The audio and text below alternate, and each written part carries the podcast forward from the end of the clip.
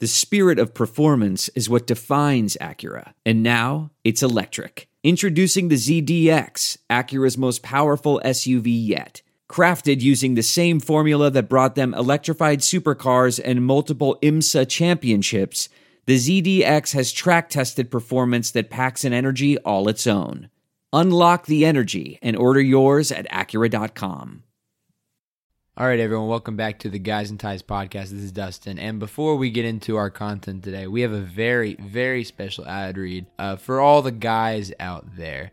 And do you remember the days when you were always just ready to go? Well, now you can increase your performance and get that extra confidence in bed. So listen up. BlueChew.com. That's blue like the color blue. BlueChew brings you the first chewable with the same FDA approved action ingredients as Viagra and Cialis so you know that they work. You can take them anytime, day or night, even on a full stomach. And since they're chewable, they work up to twice as fast as a pill so you can be ready whenever an opportunity arises. If you could benefit from extra function and more confidence where it counts, Blue Chew is the fast and easy way to enhance your performance. Blue Chew is prescribed online and shipped straight to your door in a discreet package. So no in-doctor's visit, no waiting in the pharmacy, and best of all, no more awkwardness. They're made in the USA, and since Blue Chew prepares and ships direct, they're cheaper than a pharmacy. Right now, we've got a special deal for our listeners. Visit BlueChew.com to get your first shipment free when you use our special promo code ARMCHAIR. You just pay $5 shipping. Again, that's B L U E Chew.com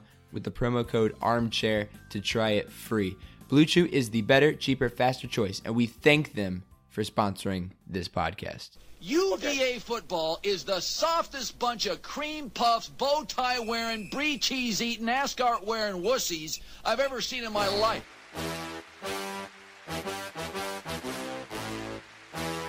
I'm gonna punch people from UVA right in the neck. They wear suits to games. That's absurd.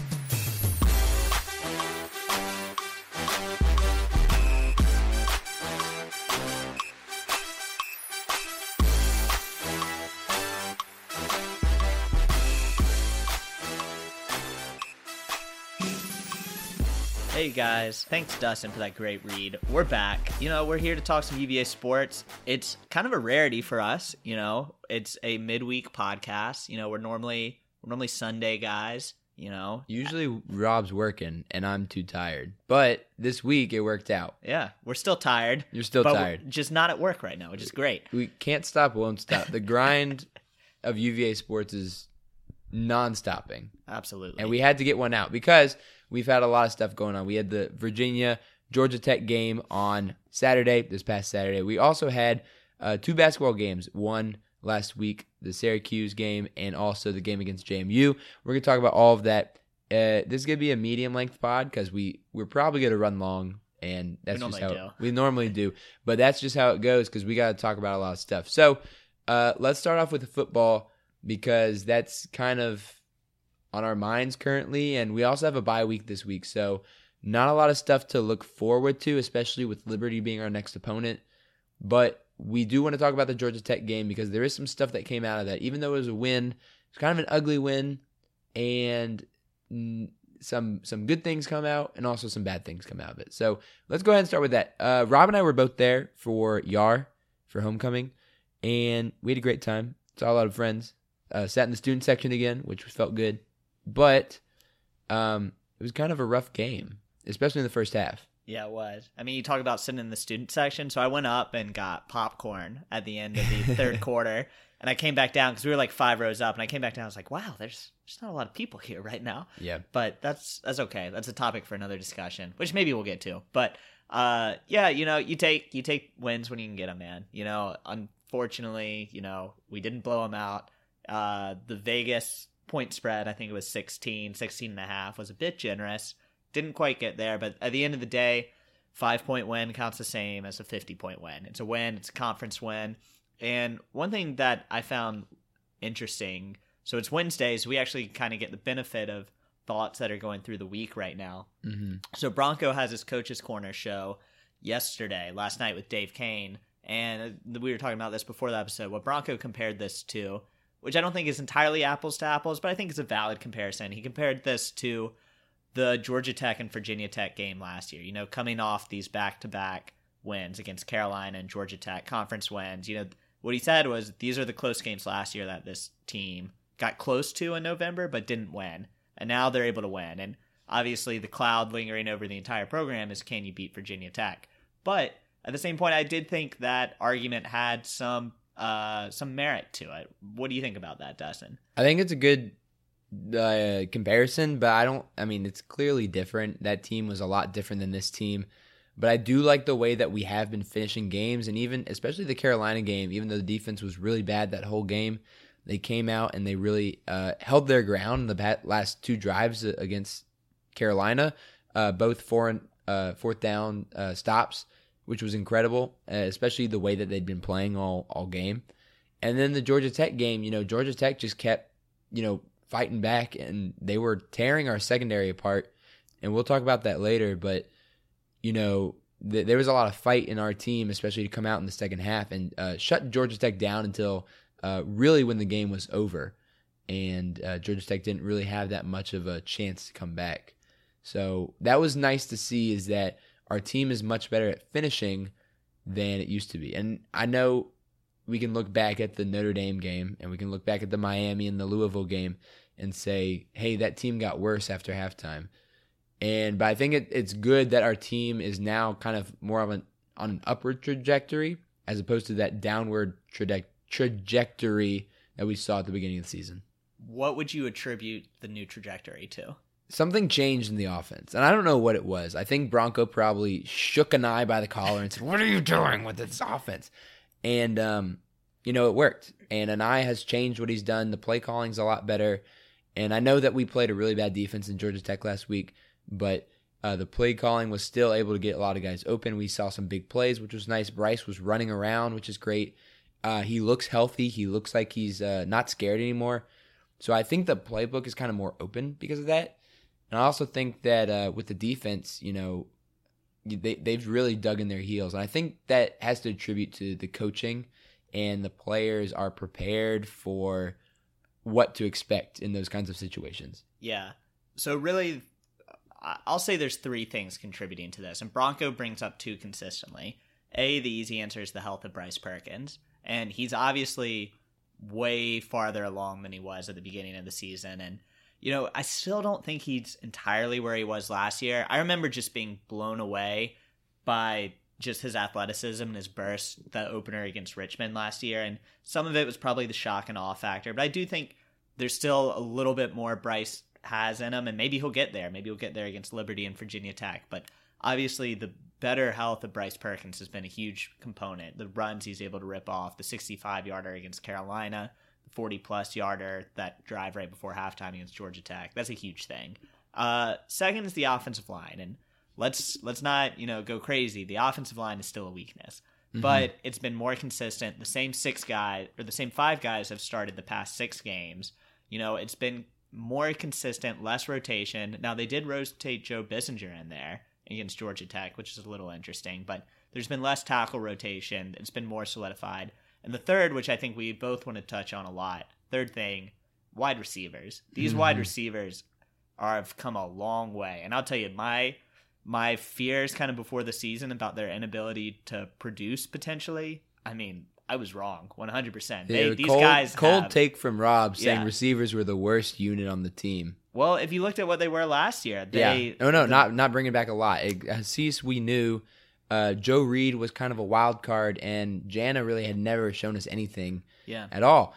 And this year, I, I think, and I brought this up as something I want to talk about, is Jana has really stepped up the past two games. Uh, his he's made some incredible catches.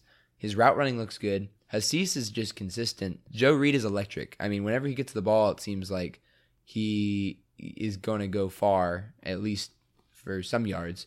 And, you know, it was weird. He wasn't on the kickoff return team a lot, but Kelly and Kemp were doing great. So, I mean, our kickoff and return team still look good. And Joe Reed, they're finding ways to get him the ball more on offense, which is, you know, kind of what we wanted. And get get creative with Joe Reed because he's such a weapon. But he was only hurting teams on kickoffs, and they finally figured out not to kick it to him anymore. So he wasn't very useful back yeah. there. Well, a big part of it was Olamide was such a good receiver, and I think what we're kind of finding is in the receiver position, Joe Reed and Olamide kind of ideally play very similar roles. Mm-hmm. And, you know, Joe Reed, I guess, was playing a little bit out of position last year, you know, not getting the looks or the touches that he's getting this year because they were going to Olamide. Mm-hmm. So we've seen Joe Reed get those opportunities. But just pulling up the season stats at risk of boring you guys, but, you know, on the season, Hasise Dubois, 49 catches for 679 yards. Terrell Jana, 52 catches for 578 yards. And Joe Reed, 61 catches for 530 yards. And Joe Reed is really, like, you look at this, out of those three receivers, Joe Reed has the lowest average per catch by a couple yards. He's averaging 8.7 yards per catch.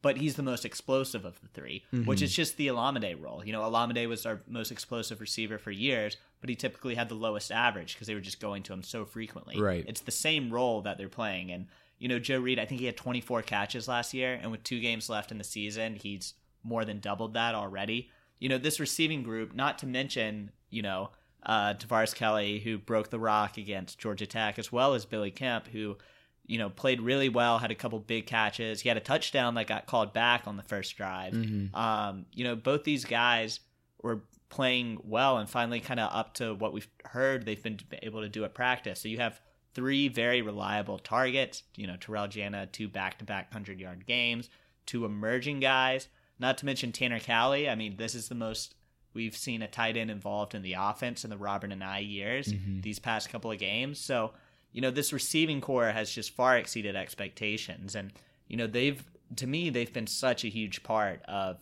you know, these past uh, couple wins because they're they're the ones producing. It's not the running game producing. It's not the running backs producing. It's these wide receivers. Yeah, and you know we actually have th- those top three wide receivers. Uh, we have three of them. They're in the top eight in receptions in the ACC. Joe Reed's at number three. Terrell Jana's at number five, and Hasise Dubois at number eight. I think that shows a lot about you know what we're trying to do with the ball.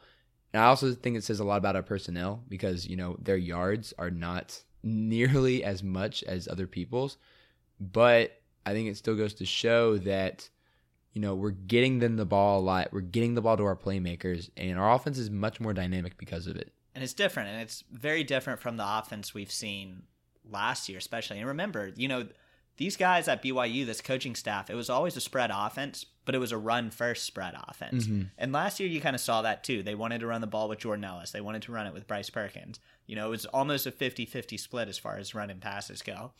That's just not the case this year and you know it was frustrating at times and i'd still think we need a good ground game and thankfully the past two games one thing that has helped is the ability to score touchdowns in the red zone through the run game through some new play calling that we've seen so you know even some snaps under center can you believe that I know But- it was crazy. I lost my mind. We've done that like what once or twice Yeah, per game, we and have a- shocker, it's working, and Yeah. that we can get the ball more effectively into the end zone. It's incredible how that works. but you know you're leveraging even the guys even the plays that aren't necessarily out of the um out of under center. You know you saw you know uh wayne Taulapapa served as lead blocker for the kind of pulling play for bryce first touchdown in the first half um against georgia tech. So you're seeing more diverse play calling around the goal line. And you know i still think you need the ground game threat but that's honestly what bryce perkins has provided these past couple games. And you know that draw it was a draw play. You know tavares kelly right before halftime of the georgia tech brings the kickoff back to midfield and it was a long developing draw play same thing we saw last year against richmond but that was 100% a draw play you watch that replay uh, Oluwatimi snaps the ball and he's heading straight downfield. Yeah. So, you know, they're getting Bryce Perkins involved in the run game. You know, it- again, you know, like we said, it's a little dangerous. You're playing with fire, but you got two games left. I think know, at this try point, to get to nine wins. I think at this point in the season, we know what we have and we know what we have to do in order to win. And the the two games that we have left are important. They're well, the last game is the most important. It's going to be the most important of the season because it's probably going to come down to us versus Tech for the Coastal, and whether it goes to Tech or someone else is up to Tech. But we are fighting for our Coastal chances against Tech, and at this point, it's all or nothing. And after that, I think it's just kind of you know whatever. Like a bowl game's great, ACC championship's great, but uh, I think beating Tech right now is the sole focus of this team. Yeah. Well, I guess as we go into the bye week, hopefully there's a little thought on Liberty. Hopefully Liberty doesn't need a lot of thought. But at the same time, they're not a bad team. I really you know? don't want to have another ODU situation. you and me both. And I you know, know. last year Liberty hung with us for the first half. Yeah. it was a back and forth game until the second half. we, we we ended up beating them pretty good last year. Well, you know, it was I think it was a three or seven point game when they went for it on fourth and one Right. on their own twenty yard line, Mhm. and it was a weird play design. The pass fell incomplete. Brenton Nelson broke it up. Unfortunately, we don't have Brenton Nelson for the remainder or any of of our quarterbacks. Um, but let's talk about that because the, our next two games are against teams that are probably better at passing than running. Liberty for sure. You know, Liberty comes from their offense is similar to, um, you know, i- it's a spread offense. They're going to throw the field. And Virginia Tech, you know, all of a sudden gets new life with Hendon Hooker. They've won four out of their last five. And the receiving core has an argument to be one of the top units in the ACC. You know, David Hazelton, Tre Turner, Dalton Keene, those guys can play. So when you compare that to where our secondary is, very injured, hmm how does that make you feel? You know, Liberty. Hopefully, we can still take care of business, but it's not. It's not a pencil and a win game. We thought ODU was, and that ended up not being the case. Virginia Tech, obviously, a different animal. I think when it comes to Virginia Tech, I think one thing that we have going for us is that Hooker's a young quarterback, and young quarterbacks don't tend to do well under pressure. And that's a real big generalization, but I haven't seen anything from Hooker to show me that he's a next generational passer like uh, Trevor Lawrence or or uh, Tua. And um, so what I'm saying is that Virginia defense, they like to blitz a lot. And they actually blitz on about 44% of their plays. Yeah, forty-one percent, third most 41%. of Power Five teams Third most per of Power- David Hale. Per, per David Hale. And that's an incredible stat. I didn't realize we were blitzing that much. I knew we were blitzing a lot, but it, it means more when you put it in that context. I guess I guess when you play a 3-4, you blitz a lot because of just your personnel.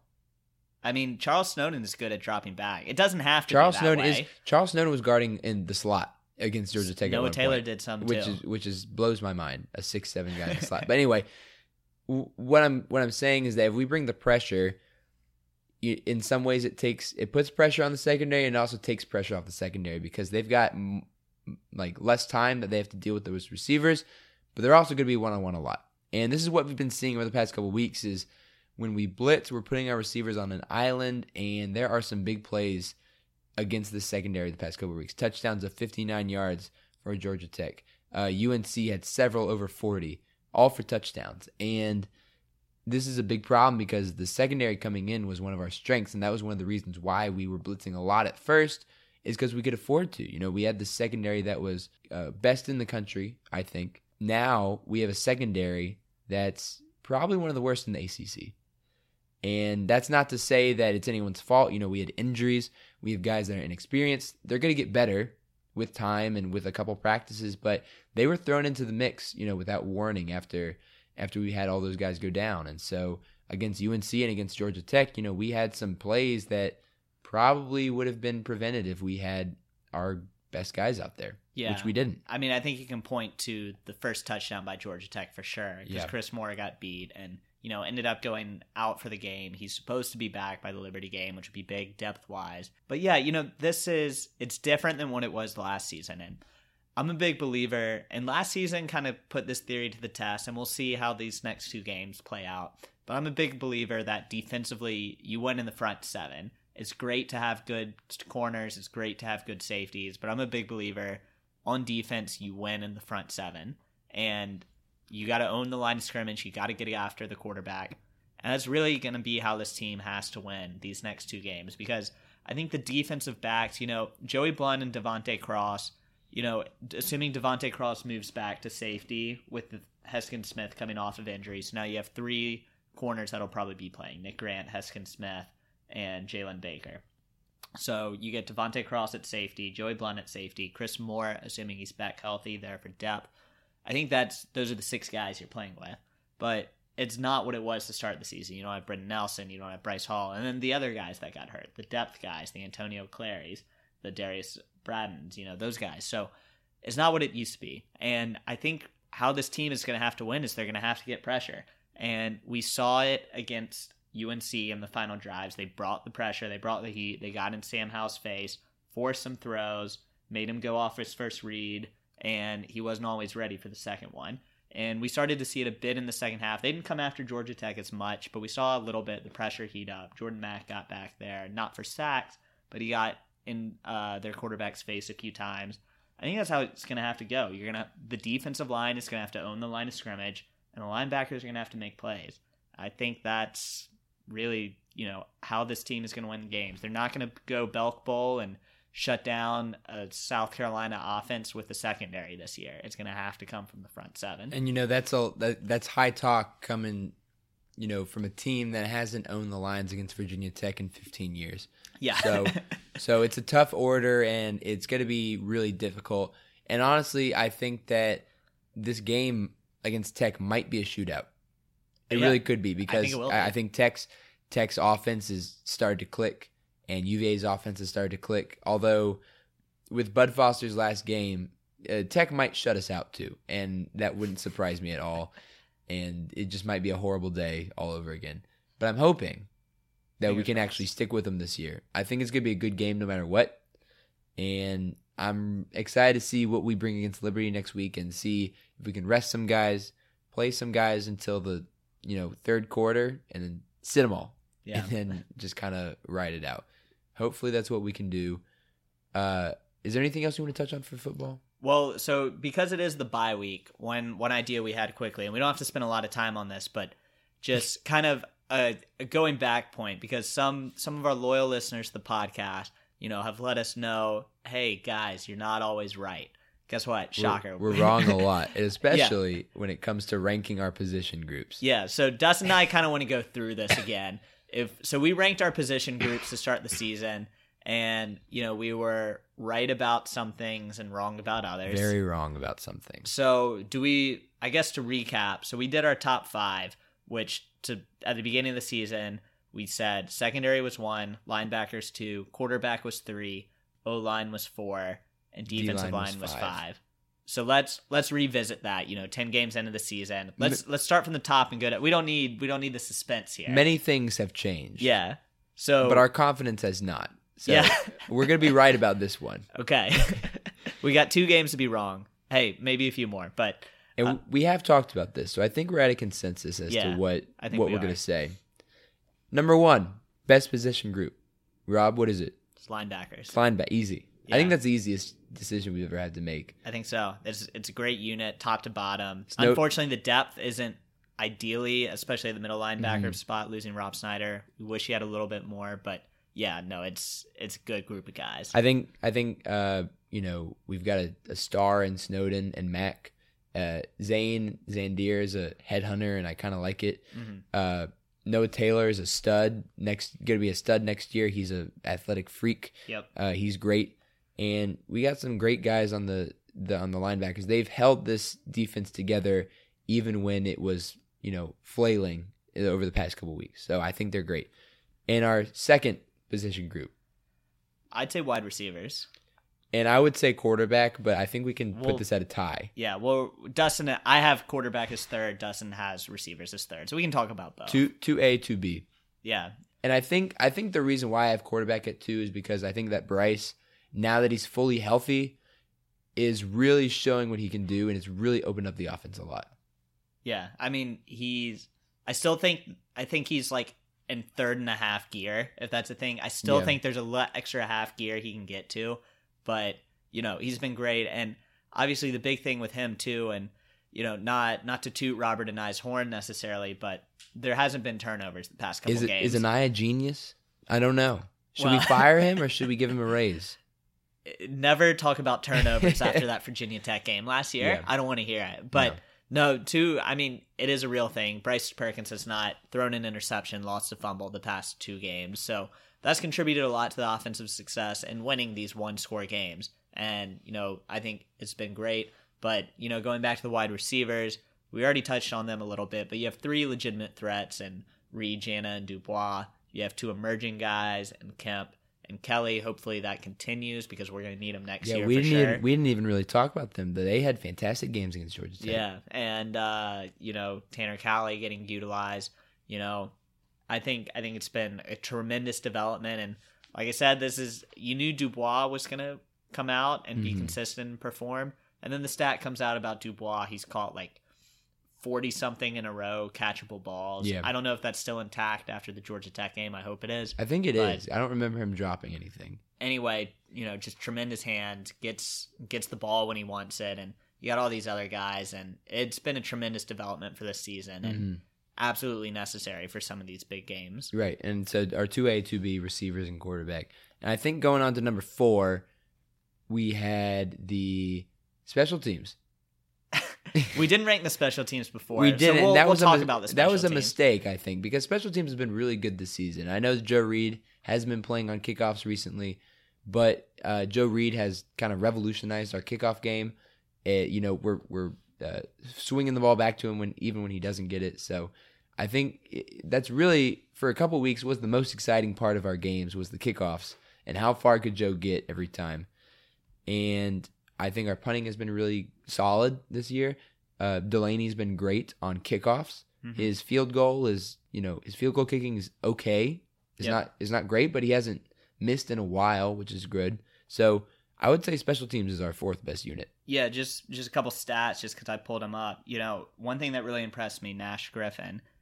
Out of his punts, he's had 38 punts. 18 of them have gone inside the 20 yard line. Uh-huh. Two are 50 plus, and only three touchbacks. And he had that bomb against Carolina. Yeah, and now Brian Delaney, he is uh, uh, 15 for 19 on field goals, so he's doing all right there. Are we- Obviously, the return game, you know, you've had Mhm. the big returns by Joe Reed. Uh, Tavares Kelly had the big returning And, and even the punt returning has been pretty good. I mean, Kemp hasn't fumbled since the first couple weeks. yeah, and even Kelly was returning some punts last week too. So I think I think you know overall our special teams is really good, and I know that you know we were complaining a couple weeks ago about starters on special teams, but I think that when you have the role players in there doing their thing, I think that they're doing really well. And Yeah. if you teach guys how to do special teams really well, they can do it. Yeah. So that's kind of like our intermission thing because we didn't rank them last time, but special teams have definitely exceeded exceeded expectations. For sure. well. I didn't even. I mean, I know it's much more than one position group, but like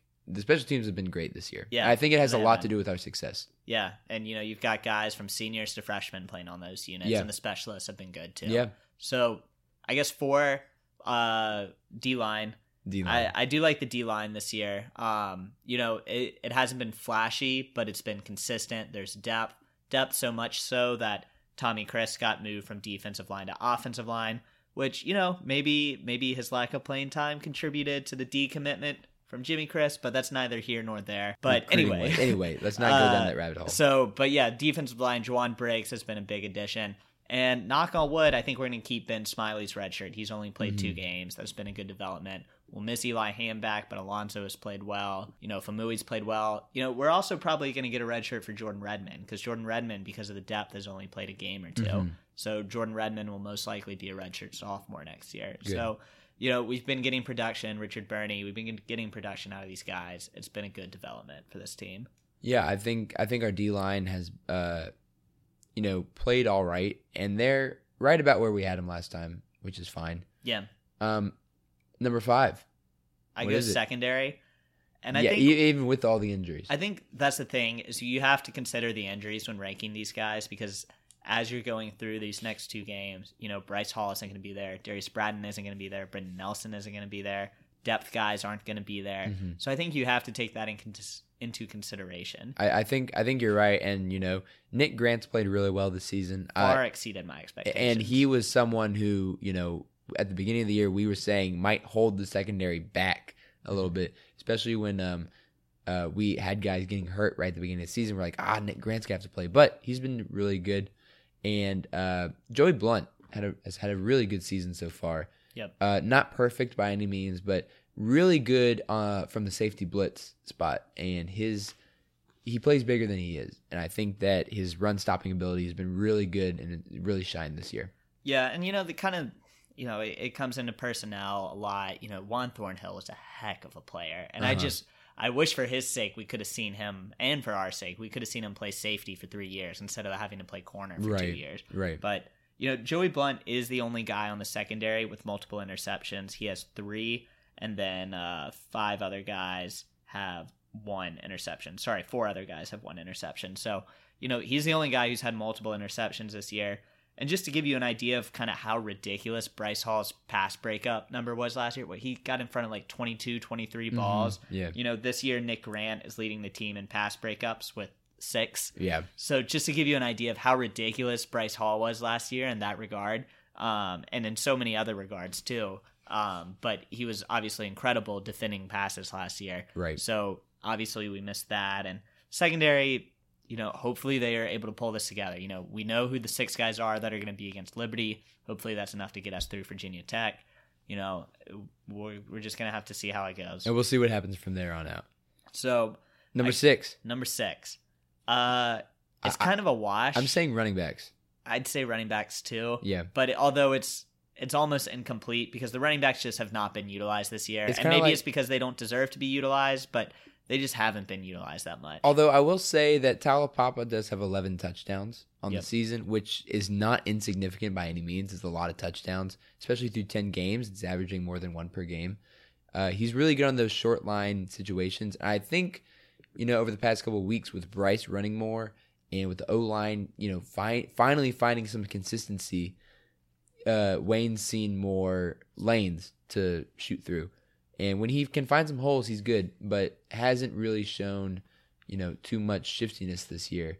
Atkins got a run against Georgia Tech, which was Yeah. weird.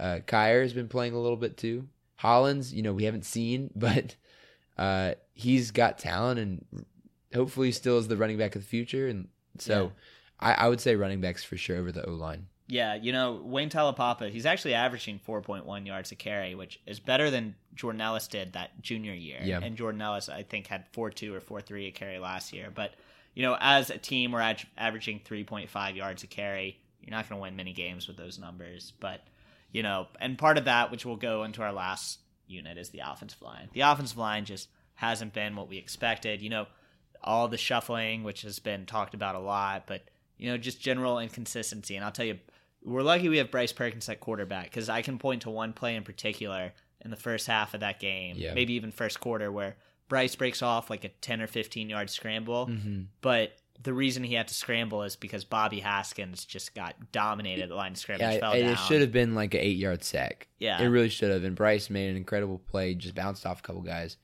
and uh, ran forward. But yeah, offensive line just really uh, disappointing as to how it turned out this year. I know there's been some injuries and some shuffling, a lot of inexperience as well. So it'll be interesting to see in the offseason how we deal with that and also recruiting in the future. You know, how are we going to address the offensive line issue? Because at this point, uh, offensive line isn't getting any better than it already is. And next year, you know, we're going to have pretty much the same guys Yeah. as we do this year. Uh, they'll be hopefully better, hopefully bigger, but you know, we, we don't really know and we, we can't say. So hopefully in the future we'll have some guys coming up the pipeline and we'll have a better offensive line. Yeah, and I think it's big. Jaquay Hubbard is most likely going to keep his red shirt. He's got two games left on it. It doesn't seem there's an intention to play him, which I Yeah. like. Um, so that'll help, uh, you know, especially with uh, you know Jimmy Christ decommitting Right. and committing to Penn State a couple hours later, and you know Penn State went on to lose the next day while Virginia went on to win. I think this is a sign from God that he should have come to us. Yeah, okay. His last name is Christ, so that joke was bound to come up, I'm sure. um, so anyway, so those are our rankings. Um, obviously a bit different in some regards, similar, but a bit different than where we had. it's similar and different. I, I think really we we moved the linebackers up yep, and we moved the secondary down and move the O line down. receivers up way up Yeah. as well from last to first yeah, second. Last of second. Yeah, heck of a jump, man. heck of a jump. But uh that that's our quick of Yeah. the units so with that i think that's all of our football talk. You know we've got a bye week coming up so uh, probably not much football talk coming up but we have had a couple of basketball games as well and that's where we're going to shift our focus now. We're going to talk a little bit about what we've liked so far. We don't have a lot of data so far only two games one against you know two three zone playing syracuse which is really tough to play and also a game against jmu so we don't have a lot of data, but we have noticed some things that we do want to talk about going forward and what we want to see the team work on, and also some things that we've liked. So, Rob, let's talk about something that you've liked over the first two games, Syracuse and JMU. What's something that you've noticed? I mean, it's too easy to just say the defense Defense, because incredible. the Incredible. defense has obviously always been a strength of Tony Bennett. We've always been one of the top teams in scoring defense, defensive efficiency, if you go by KenPom. But it kind of got overlooked last year just because we finally had an offense. We Mhm. finally had guys that were able to score when they needed to, you know, the Ty Jerome's, Kyle Guys, and DeAndre Hunters. And the defense was still good last year. It just wasn't what people were talking about. They were talking about what offense are we going to play? Can we do this? Can we do that? It was Final Four bust because of the offense. And now we're kind of back to kind of old school Tony Bennett basketball. Mhm. Not to say there's not going to be innovations or there's not going to be new things to come, but this this beginning of the season is old school. Grind it out. You know, Tony Bennett had the quote, "It's not always going to be pretty, but it's got to be gritty." You know, this is what this team is right now. The offense is coming along. We need more from the guards. It's really driven by the big men right now, but the defense is obviously pretty good. yeah, They're a pretty good group. Yeah, as as a reference, uh, in KenPom, you know, our defense last year was adjusted for 100 per 100 possessions.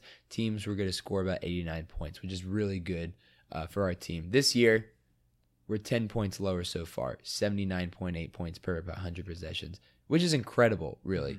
Uh, probably one of the lowest scores so far in Palm. Now, I know we've played only two games against a really, really cold Syracuse team Yep. and a pretty offensively inept JMU team who is also missing its best player, front court player. But that does go to say our defense has been locked down. And even our guards, our new guards, Stattmann, Morsell, and even uh, well, Tensai uh, a little bit, showed a lot of poise playing the pack line defense, which was surprising to me. I thought it would take a lot longer for them to adjust. Yeah, and just seeing Casey Morsell really for the first time. Dude's got a wingspan. He is know, long, Dude's got a wingspan. incredible wingspan. Kihei Clark, we know, can play defense. You know, guards typically find a way to play defense in the Tony Bennett system. I think uh, Stattmann will get there. Stattmann has really surprised me. I mean, he he is not that quick, but he has his length has really bothered some people, and he has been able to use his length to his advantage, staying in front of people, uh, uh deflecting and altering shots. I'll say not deflecting them or blocking them, but uh, altering them, and he's played much better defense than I thought Yeah. he would. Yeah, and then you look at Mamadi Diakite. He's just playing kind of bigger and stronger and more confident all the way around. And then Jay Huff, you know, still, still probably, I would say, you know, this he's still long. You know, I still don't feel like he's fully grown into his body yet. Hold but on, is, is this our J Huff segment of the? it doesn't have to be, I but think it might it is. end up. Let's being. make it the J Huff segment. But you know, he's played more consistent. He's playing what like 25 minutes a game over these Uh-huh. past two games. So obviously, you know, the ability to even stay in the game for that period of time is a big step up for him. Yeah. And defensively, you know, he's not going to body you, but he's long and he can get in the way. No, so J Huff's playing really well right now. His effective field goal percentage is 83.3%, which is incredible. Hasn't taken a three pointer all year. That which, is I actually which is not very, pick up on that. Yeah. very surprising to me that he's playing way more inside than outside this year, which is not something that we saw last year. Last year was a lot of pick and roll, pick and pop. Uh, this year he's playing a lot of back to basket, uh, which is you know he's shown that he can do that. We've seen some good hooks, some good inside moves. Still a little hesitant to put it on the floor and drive it at people, but I, he looks a lot more confident. He looks a little bit bigger. Rebounding is still a little questionable for him sometimes. He can get bodied around, Mhm. but I think that we can take that with the extra offense that we're getting from him. He's played really well this year as well. So it, let me ask you this then. Given kind of where we're at with our guard play on offense, you know, we're 8 for 50 right now from 3 on this two games, but we're shooting 16% from 3. Do you think you want to see Jay Huff kind of more outside the arc, you know, have his three-point threat more often? I'm honestly fine with being a bad three point shooting team this year as long as we can keep scoring inside. 16% bad? Eh, not that bad, but like if we can bump it up a little bit, I, I think there's a couple things going on here, and one of them, the three point line got moved back, and I know it it doesn't seem that much, but I think to a basketball player, basketball is such a mental game, and it's really really tough for people to, you know, accept that and for players to adjust to it, especially when you you know set your feet everything's moving so quickly and if you have to change even a little motion it takes a long time to get that muscle memory back uh, a great example of this that I was talking to my dad about and Rob as well is Mamadi Diane. Long time ago, 2000, 2008, 2009. 2008, he was a sharpshooter for the UVA Cavaliers, made 63s on 41% shooting. Next year, his senior year, they moved the line back uh, just a couple inches to where it was last year. And he shot 21% the next year, only made 12 threes.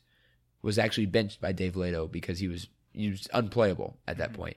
So it really goes to show how like a little movement can actually change everyone's shots. And, you know, it's too bad, but I think that's affecting it a little bit. And, you know, we're looking at Casey Morsell, who is a freshman. First game was in the Carrier Dome, which is big. It's tough. It's always tougher to shoot in big arenas. And also Kody Stattmann, first time getting big minutes. Woldetensae, first D1, first D1 game.